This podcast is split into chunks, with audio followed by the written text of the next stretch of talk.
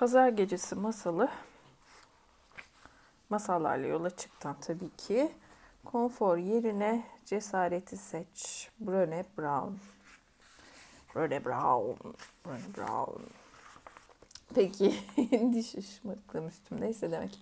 Endişeli Kralmış bölümün, masalın adı. Kaçıncı masal tabii hatırlamıyorum. Haftada bir elime aldığım için. 7. masal. Peki, ormandayım hala. Masallarda da, dünyada da herkes kral olmak ister.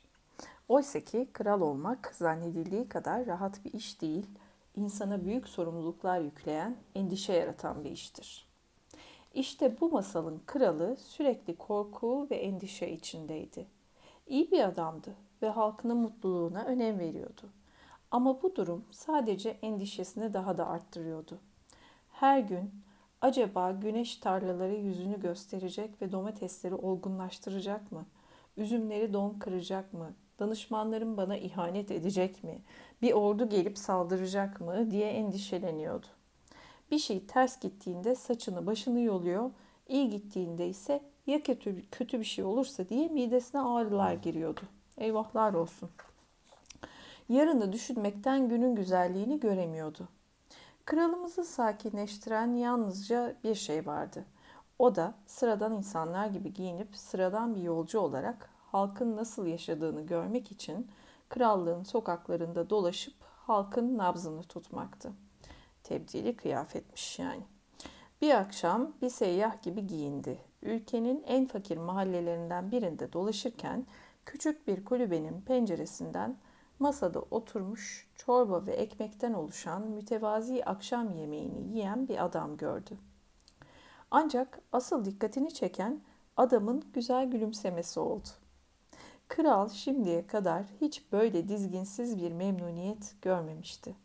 Adamın mutluluğu bütün odayı aydınlatıyordu sanki. Kulübenin delik çatısına, yarık duvarına ve çorbanın yanındaki kuru ekmeğe bakınca adamın neden bu kadar mutlu olduğunu merak etmekten kendini alamayıp kapıya vurdu ve adamdan onu bir gece için misafir etmesi ricasında bulundu.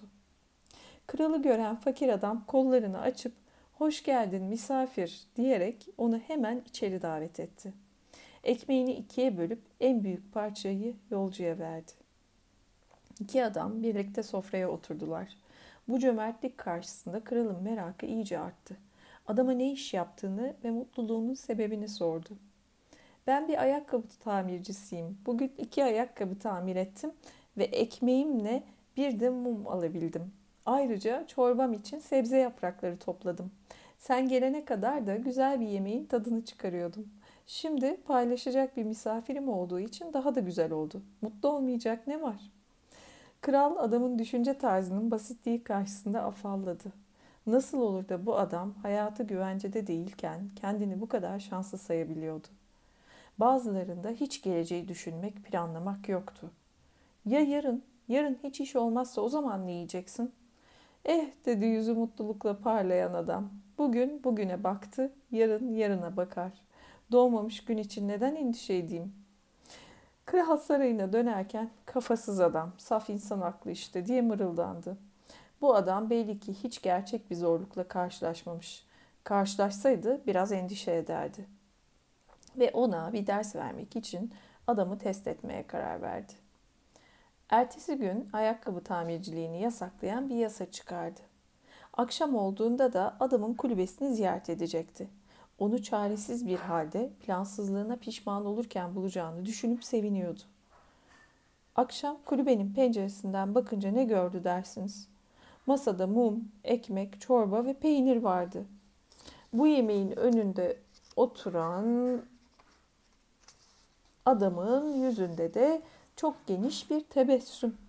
"Nasıl olur?" diye şaşırdı kral ve planının neden başarısız olduğunu öğrenmek için kapıyı çaldı. "Hoş geldin misafir" diyerek açtı kapıyı bizim ayakkabı tamircisi ve yolcu zannettiği misafirle sofraya oturarak bir önceki gece olduğu gibi ekmeğini, çorbasını ve peynirini paylaştı. Kral o günkü ekmek parasını nasıl kazandığını sordu. Bugün aletlerimle çarşıya gittim ve ilginç bir şekilde ayakkabı tamir etmenin suç olduğunu öğrendim. İşte büyüklerin kararları. Nasıl olduğunu bilirsin. Ani ve sebepsiz. Neyse, kuyunun yanında otururken kovalarını evine taşımaya çalışan yaşlı bir kadın gördüm. Ben de boş duracağıma ona yardım etmeye karar verdim. Eve kadar onun için su taşıdım. Eve gelince o da bana biraz para verdi. Bunun üzerine tekrar kuyuya gidip gün boyunca su taşıdım. Böylece günlük ekmeğimi, mumumu ve hatta biraz peynir alacak kadar para kazandım. Ama ya yarın diye feryat etti kral. Yarın için nasıl endişelenmezsin? Bizim tamirci krala gülerek aman yolcu bilirsin yarınla ilgili düşüncemi.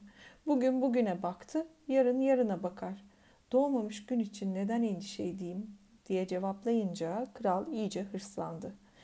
Ertesi gün bu iflah olmaz aptala ders vermeye daha da kararlı bir biçimde su taşıma işini yasaklayan bir yasa çıkardı. Ve o akşam yine adamın evine gitmeyi planladı. Akşam kulübenin penceresinden ne görsün? Masada mum, ekmek, çorba, peynir ve bir parça sosis. Odaya girer girmez sordu. Öyle görünüyor ki dostum bugün bir kez daha başarmışsın. Anlat bakalım çok merak ediyorum. Bugün geçimini nasıl sağladın? Mutluluktan yüzü parlayan adam misafiri için sosis keserken hoş geldin yolcu dedi. Gel sofraya otur. Sana bugünkü maceralarımı anlatayım. Ne ilginç ki normalde son derece sakin bir hayat sürerim. Ama son zamanlarda her gün farklı bir olay oluyor. İnanmazsın kralımız ayakkabı tamir etmeyi yasakladığı gibi bugün de su taşımayı yasaklamış. Ben de bunu öğrenince yine kuyunun yanına oturup beklemeye başladım. O sırada abi yük taşıyan adamı görünce hazır elim boşken ona yardım etmeye karar verdim. Birlikte çuvalını bir inşaat alanına kadar taşıdık. Vardığımızda senin gibi adamlara her zaman iş var buralarda. Gel seni ustabaşıyla tanıştırayım dedi. Bütün gün orada çalıştım. Zor iş ama maaşı iyi. Ben de hazır elime biraz para geçmişken bize özel bir sofra hazırlamaya karar verdim. Kral bunu duyunca iyice afalladı. Olabildiğince sakin bir sesle ayakkabı tamircisine biraz akıl vermeye çalıştı. Kardeş, hazır eline biraz para geçmişken onu biriktirseydin ya, bugün sosis yemeği verseydin, yarın ekmek alacak paran olurdu. Ya yarın iş bulamazsan? Bunu duyan ayakkabı tamircisi gülümseyip aman sen de yolcu, o konuda ne düşündüğümü biliyorsun. Bugün bugüne baktı, yarın yarına bakar. Doğmamış gün için neden endişe edeyim diye cevap verdi. Kral bu adama bir şey öğretmek istiyorsa daha kökten bir çözüm bulması gerektiğini düşündü. Böylece ertesi gün bütün inşaat işçilerini zorla orduya yazdırdı. Ne de olsa orduda maaşlar ancak ay sonunda veriliyordu. Böylece başka bir yere başvurup başka bir iş bulması mümkün olmayacaktı. O akşam büyük bir özgüvenle ayakkabı tamircisinin evine gitti. Pencereden içeri bakınca bir de ne gördü dersiniz? Mutluluktan yüzü parlayan adamın masasında ekmek, peynir, çorba, sosis ve şarap vardı. Kral kapıya vurmadan direkt içeri daldı. Ve şimdi hangi talih kuşu kondu başına diye sordu. Ayakkabı tamircisi her akşam olduğu gibi hoş geldin misafir, seni bekliyordum, otur ye ben de anlatayım dedi. İlginç bir gün oldu yine. Bugün tam inşaatta çalışmaya başlamışken saray muhafızları geldi ve bizi orduya yazdılar. Bana bir üniforma ile bir kılıç verdiler ve bütün gün sarayın dışında nöbet beklememi söylediler. Gün sonunda maaşımı almaya gittim ama saray muhafızlarının ancak ay sonunda maaş alabileceklerini öğrendim. Eve yürürken akşam için neler yapabileceğimi düşünüyordum. Ben bir gece aç kalırım, bir şey olmaz da asıl seni düşündüm. Her akşam geliyorsun ya, seni boş bir sofrayla karşılamak istemiyordum. Tam o sırada bir veresiye dükkanının önünden geçerken düşündüm ki sarayın önünde dururken bu kılıca herhalde ihtiyacım olmaz. Böylece kılıcımı bir aylık yiyecek karşılığı takas etmeye karar verdim. Ay sonunda maaşımı alınca parayı geri ödeyip kılıcımı geri alacağım. Bu arada kendime ahşaptan bir kılıç yonttum. Bak kılıfın içindeyken hiç fark edilmiyor. Ama yarın sarayda kılıcını kullanmanı isterlerse ayakkabı tamircisi misafirine bir bardak şarap doldururken aman yolcu benim bu konudaki felsefemi biliyorsun. Bugün bugüne baktı, yarın yarına bakar. doğmamış gün için neden endişe edeyim diye cevap verdi. Kral sesini çıkarmadı. İşte şimdi adamı yakaladığını düşündü. Ertesi günün gelmesi için sabırsızlanıyordu. Yarın düşünmeden bugünü yaşayanların başına mutlaka gelecek sefaleti onun da tatmasını istiyordu. Ertesi gün kral ayakkabıcının önünde bir hırsızın yakalanması için düzen kurdu. Ceza olarak hırsızın elini kesmesi için tamircinin seçilmesini sağladı. Pazar meydanı kalabalıktı. Baş muhafız ayakkabı tamircisine buyruğu verince ayakkabı tamircisi şaşkın gözlerle öne çıktı. Baş muhafıza, "Efendim, ben hayatımda bir sineği bile öldürmedim. Bu adamın bu cezayı hak ettiğinden ne kadar eminsiniz?" dedi. "Kralın emri. Karşı mı geleceksin?" "Elbette hayır. Sadece Tanrı'nın iznini almama izin ver."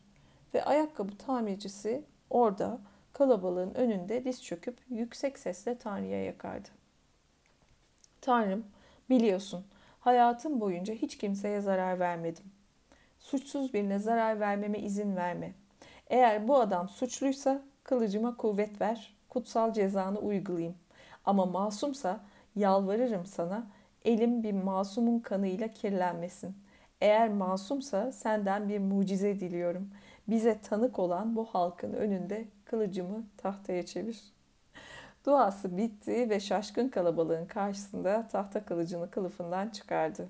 Halk mucizeyi alkışladı, Tanrı'ya övgüler düzdü. Ayakkabıcının cesaretine şapka çıkarıldı ve tabii hırsız da serbest bırakıldı. Ya balkondan bu sahneyi seyreden kral? O da kahkahalar atmaya başladı. İnip pazar meydanına, ayakkabı tamircisine doğru yürüdü. Kralın önünde kalabalık ikiye bölündü. Herkesin yüzü yere eğildi. Kral ayakkabıcının önünde dikilip sordu: "Beni tanıdın mı?" Tamirci kralın yüzüne bakmaya cesaret edemeyerek önünde eğildi. "Efendim, elbette sizi tanıdım. Siz kralsınız." Ama kral ısrar etti. "Bak bana, beni tanıyabildin mi?" Ses ayakkabı tamircisinin kulağına çok tanıdık geldi. Tamirci endişeyle hükümdarın yüzüne bakarak, "Yoksa siz benim misafirim misiniz?" diye sordu. Kral cevap verdi. "Evet dostum, 4 gece sofrana misafir oldum. Şimdi de sen benim soframa dilediğin zaman misafir olacaksın. Çünkü senin dünyaya olan inancın benim ihtiyacım olan tek ilaç." Ve böylece hayata güvenen ayakkabı tamircisi, endişeli kralın en güvendiği danışmanlarından ve en yakın dostlarından biri oldu. Ve birlikte kapattıkları her günün akşamında o şarkıyı söylediler. Bugün bugüne baktı, yarın yarına bakar. Doğmamış gün için neden endişe edelim? Bugün bugüne baktı, yarın yarına bakar. Bayıldım buna. Plandan vazgeç bölümün adı. Nasıl da seviyoruz zihnimizde çizdiğimiz geleceğin haritasını, sahip olduğumuz o küçük planı. Gelecekte hayatım böyle olmalı derken günlük yaşantımız, planımızı hayata geçirmek için bir şeyleri şekillendirme ve kalıba sokma işine dönüşür. Benim kısa süre öncesine kadar GPS'im yoktu. Sonra akıllı telefon aldım ve şimdi ondan İstanbul'un dolambaçlı sokaklarında istediğim yere gitmek için bana kılavuz olmasını istiyorum. Nereden sapacağımı bana söylemesi pratik ama bazen odağımın değiştiğini fark ediyorum. Artık sokaklarda etrafa bakınıp insanlara sorarak kendi yolumu bulmuyorum.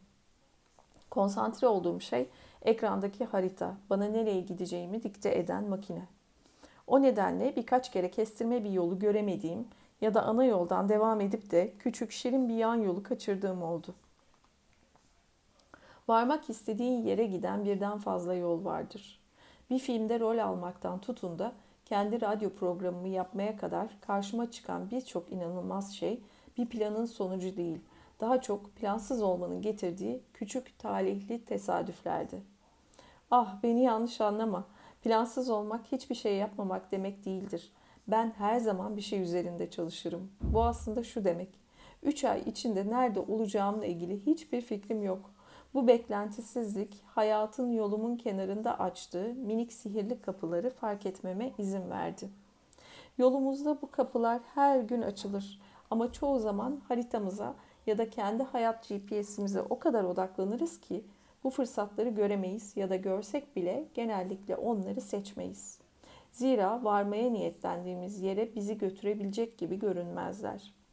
Ayrıca doğru, küçük sihirli fırsatların birçoğu bizi hedefimize götürmez. Bizi planımızdan alıkoyup bambaşka bir yere götürürler. Bu tam da ihtiyaç duyduğumuz şey olabilir. Neden mi? Hadi yüzleşelim.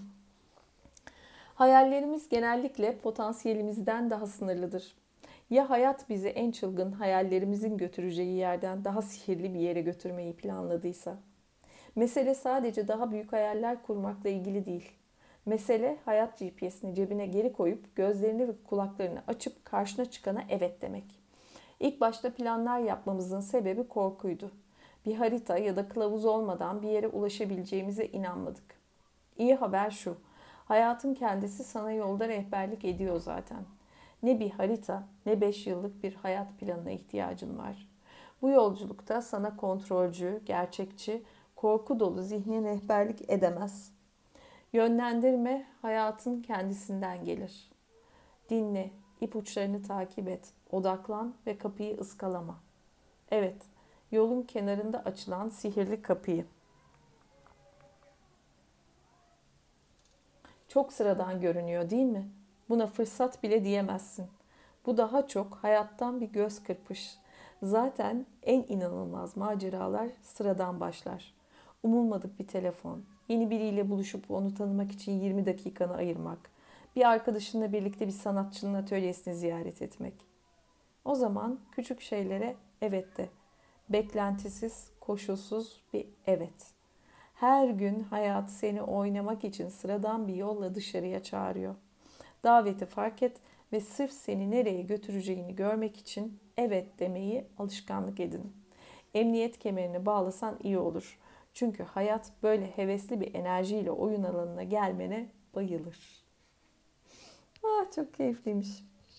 Hayata uygula, evet de. Sadece egzersiz ve deneyim olsun diye bu haftayı evet haftası yap. Küçük bir liste tut ve neşeyle evet de. Bu egzersiz sadece hayatındaki insanların her talebine evet demek değil, aynı zamanda iç sesinden gelen davetlere de evet demektir. İç sesin bir ayak masajı isteyebilir. Evet de. Ve bir sevdiğine seni şımartmak isteyip istemeyeceğini sormaya cüret et. Aynı zamanda kendini işaretlerle duyuran evrenin sesini dinle. 3 sohbet var iç sesinle. Etrafındaki insanlarla ve evrenle yaptığın. 3 sohbet var. İç sesinle, etrafındaki insanlarla ve evrenle yaptığın. Dinle, evet de. Ve bu basit alışkanlıkla hayatında oluşan değişimin enerjisini hisset. Özgürlüğün rüzgarı esmeye başlıyor. Oynama zamanı, evet şarkısı. Evet, hayatını değiştirebilecek 2 hece.